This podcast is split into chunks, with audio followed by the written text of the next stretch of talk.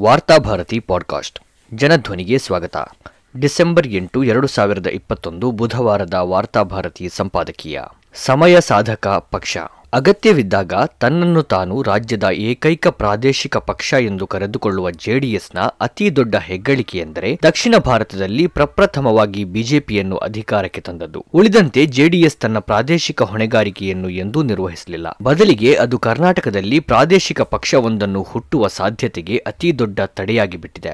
ತನ್ನನ್ನು ಬೇಕೆಂದಾಗ ಪ್ರಾದೇಶಿಕ ಪಕ್ಷವೆಂದು ಬಿಂಬಿಸಿಕೊಳ್ಳುತ್ತಾ, ಲಾಭವಿದ್ದಾಗ ರಾಷ್ಟ್ರೀಯ ಪಕ್ಷಗಳ ಬಿ ಟೀಮ್ ಆಗಿ ಅಸ್ತಿತ್ವವನ್ನು ಉಳಿಸಿಕೊಂಡಿರುವ ಜೆಡಿಎಸ್ ತನ್ನ ಸಮಯ ಸಾಧಕ ರಾಜಕಾರಣವನ್ನು ಇದೀಗ ವಿಧಾನ ಪರಿಷತ್ ಚುನಾವಣೆಯಲ್ಲೂ ಮುಂದುವರೆಸಿದೆ. ಅದರ ಭಾಗವಾಗಿಯೇ ದೇವೇಗೌಡರು ಏಕಾಏಕಿ ಮೋದಿಯವರನ್ನು ಭೇಟಿ ಮಾಡಿ ಅವರೀಗ ಮೊದಲಿನಂತಿಲ್ಲ ಎಂಬ ಹೇಳಿಕೆ ನೀಡಿದ್ದಾರೆ. ಮೋದಿಯೇನೋ ಬದಲಾಗಿದ್ದಾರೆ ಸರಿ, ಆದರೆ ಜೆಡಿಎಸ್ ಮಾತ್ರ ಮೊದಲಿಗಿಂತಲೂ ಹೀನಾಯ ಸ್ಥಿತಿಗೆ ತಲುಪಿರುವುದು ದೇವೇಗೌಡರ ಮಾತಿನಿಂದಲೇ ಸಾಬೀತಾಗುತ್ತಿದೆ. ರಾಜ್ಯ ರಾಜಕಾರಣಕ್ಕೆ ಈ ಹಿಂದಿನ ದೇವೇಗೌಡರ ಕೊಡುಗೆಯನ್ನು ಯಾವ ರೀತಿಯಲ್ಲೂ ಕಡೆಗಣಿಸುವಂತಿಲ್ಲ. ಹಾಗೆಯೇ ದೇಶದ ಮಾಜಿ ಪ್ರಧಾನಿಯಾಗಿಯೂ ಅವರು ತನ್ನ ಹೊಣೆಗಾರಿಕೆಯನ್ನು ಸಾಧ್ಯವಾದಷ್ಟು ಪ್ರಬುದ್ಧವಾಗಿ ನಿಭಾಯಿಸಿದ್ರು ಜನತಾದಳ ಅಂದು ಹುಟ್ಟಿದ್ದು ಕಾಂಗ್ರೆಸ್ ಮತ್ತು ಬಿಜೆಪಿಗೆ ಪರ್ಯಾಯವಾಗುವ ಕನಸಿನಿಂದ. ವಿಪಿ ಸಿಂಗ್ ಅವರು ಜಾತ್ಯತೀತ ಸಿದ್ಧಾಂತದ ಜೊತೆ ರಾಜಿ ಮಾಡಿರುತ್ತಿದ್ದರೆ ಅವರು ರಾಜೀನಾಮೆ ನೀಡುವ ಅಗತ್ಯವೇ ಇದ್ದಿರಲಿಲ್ಲ. ಅವರು ರಾಜೀನಾಮೆ ನೀಡದೇ ಇದ್ದಿದ್ದರೆ ಬಳಿಕ ದೇವೇಗೌಡರು ಪ್ರಧಾನಿಯಾಗುತ್ತಲೂ ಇರಲಿಲ್ಲ.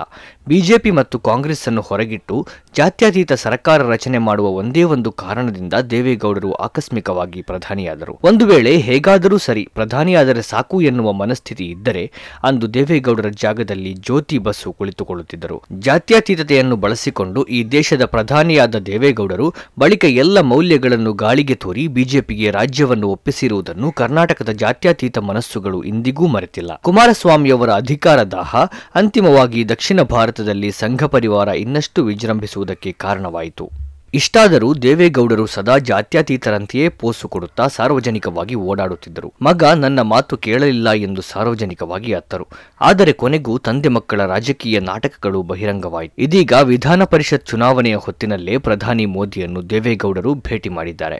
ಅಷ್ಟೇ ಅಲ್ಲ, ಸುದ್ದಿಗೋಷ್ಠಿಯ ಮುಂದೆ ಪ್ರಧಾನಿ ಮೋದಿಯನ್ನು ವೈಯಕ್ತಿಕವಾಗಿ ಹಾಡಿ ಹೋಗಲಿದ್ದಾರೆ ಮೋದಿ ಆಡಳಿತದ ಕಳೆದ ಆರು ವರ್ಷಗಳಲ್ಲಿ ದೇಶ ಯಾವ ಮಟ್ಟವನ್ನು ತಲುಪಿದೆ ಎನ್ನುವುದು ಮಾಜಿ ಪ್ರಧಾನಿಯಾಗಿರುವ ದೇವೇಗೌಡರಿಗೆ ಯಾರೂ ತಿಳಿಸಿಕೊಡಬೇಕು ಬೇಕಾಗಿಲ್ಲ ಪಿಎಂ ನಿಧಿಯ ದುರುಪಯೋಗ, ಪ್ರತಿಭಟನಾ ನಿರತ ರೈತರ ದಮನ ಯತ್ನ, ಅಂಬಾನಿ ಅದಾನಿ ಪರ ಆಡಳಿತದ ಬಗ್ಗೆ ದೇವೇಗೌಡರೇ ಈ ಹಿಂದೆ ಮಾತನಾಡಿದ್ದಾರೆ. ಆದರೆ ವಿಧಾನ ಪರಿಷತ್ ಹೊಂದಾಣಿಕೆಯ ಹಿನ್ನೆಲೆಯಲ್ಲಿ ದೇವೇಗೌಡರನ್ನು ಪ್ರಧಾನಿ ಮೋದಿಯವರು ಓಲೈಸಿದ್ದೇ ಮೋದಿ ಈಗ ಬದಲಾಗಿದ್ದಾರೆ ಎಂದು ದೇವೇಗೌಡರು ಹೇಳಿಕೆ ನೀಡಿದರು. ದೇವೇಗೌಡರ ಪಾಲಿಗೆ ಮೋದಿ ಬದಲಾಗಿರಬಹುದು. ಆದರೆ ಈ ದೇಶದ ಜನರ ಪಾಲಿಗೆ, ಸಂವಿಧಾನದ ಪಾಲಿಗೆ, ರೈತರ ಪಾಲಿಗೆ ಮೋದಿ ಎಷ್ಟು ಬದಲಾವಣೆಯಾಗಿದ್ದಾರೆ ಎನ್ನುವುದನ್ನು ದೇವೇಗೌಡರು ರಾಜ್ಯಕ್ಕೆ ತಿಳಿಸಿಕೊಡಬೇಕಾಗಿದೆ. ಕನಿಷ್ಠ ರಾಜ್ಯದ ಪಾಲಿಗಾದರೂ ಮೋದಿ ಎಷ್ಟರ ಮಟ್ಟಿಗೆ ಬದಲಾಗಿದ್ದಾರೆ ಎನ್ನುವುದನ್ನು ಮಾಜಿ ಪ್ರಧಾನಿ ತಿಳಿಸಬೇಕು. ದಕ್ಷಿಣ ಭಾರತದ ಎಲ್ಲ ರಾಜ್ಯಗಳ ಪ್ರಾದೇಶಿಕ ಪಕ್ಷಗಳು ಕೇಂದ್ರವನ್ನು ನಿಯಂತ್ರಿಸಿ ತಮ್ಮ ಹಕ್ಕುಗಳನ್ನು ತಮ್ಮದಾಗಿಸಿಕೊಳ್ಳುತ್ತಿದ್ದರೆ, ರಾಜ್ಯದಲ್ಲಿ ಜೆಡಿಎಸ್ ನಾಯಕ ದೇವೇಗೌಡರು ಮಾತ್ರ ಮೋದಿಯವರನ್ನು ಓಲೈಸಿ ತನ್ನ ಕುಟುಂಬದ ಹಿತಾಸಕ್ತಿಯನ್ನಷ್ಟೇ ನೋಡಿಕೊಳ್ಳುತ್ತಿದ್ದಾರೆ. ದೇಶ, ರಾಜ್ಯದ ಸ್ಥಿತಿ ಏನೇ ಆದರೂ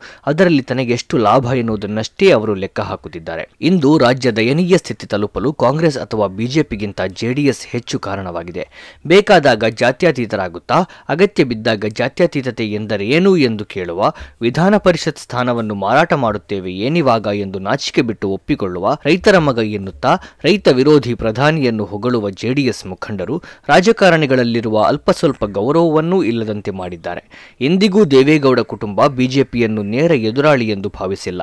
ಅದರ ಏಕೈಕ ಎದುರಾಳಿ ಸಿದ್ದರಾಮಯ್ಯ. ಉಳಿದಂತೆ ಯಾವುದೇ ರೀತಿಯ ರಾಜಕೀಯ ಮೌಲ್ಯಗಳಿಲ್ಲದೆ ರಾಷ್ಟ್ರೀಯ ಪಕ್ಷಗಳು ಉಂಡು ಬಿಟ್ಟ ತಟ್ಟೆಗಾಗಿ ಕಾಯುತ್ತಿರುವ ಒಂದು ಸಮಯ ಸಾಧಕ ಪಕ್ಷವಾಗಿಯಷ್ಟೇ ಜೆಡಿಎಸ್ ಇತಿಹಾಸದಲ್ಲಿ ದಾಖಲಾಗಲಿದೆ.